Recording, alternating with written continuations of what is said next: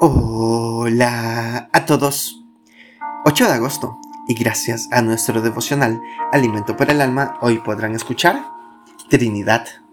Lectura sugerida es Génesis capítulo 1, verso 26. Podemos leer en esa porción, hagamos al hombre a nuestra imagen, conforme a nuestra semejanza.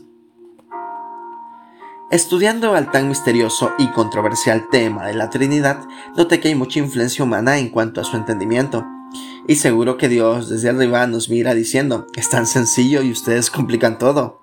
Tan sencillo como Dios es tres personas, las cuales son Dios cada una y solo hay un Dios. Mientras que el moralismo dice que son nombres diferentes de una persona que actúa diferente en diferentes ocasiones, el arianismo niega la deidad del Hijo y del Espíritu Santo, y así otros más confusos e irreales aún, ninguna aceptada por cierto. Veo que Dios lo único que quiere es mostrar en su infinita sabiduría para organizar su plan de acción para cumplir su propósito. Dios Padre planea, Dios Hijo ejecuta y Dios Espíritu Santo nos da orgullo asegurándose que ese plan llegue a su culminación. Ellos, tres en uno, trabajaron así desde la eternidad, teniendo la misma deidad con un solo propósito, dirigidos por el Padre. Pero nosotros, humanos, estamos pensando en jerarquías y subordinación. Ellos son un solo Dios. No existe ni el orgullo ni la soberbia. Obran juntos para un propósito.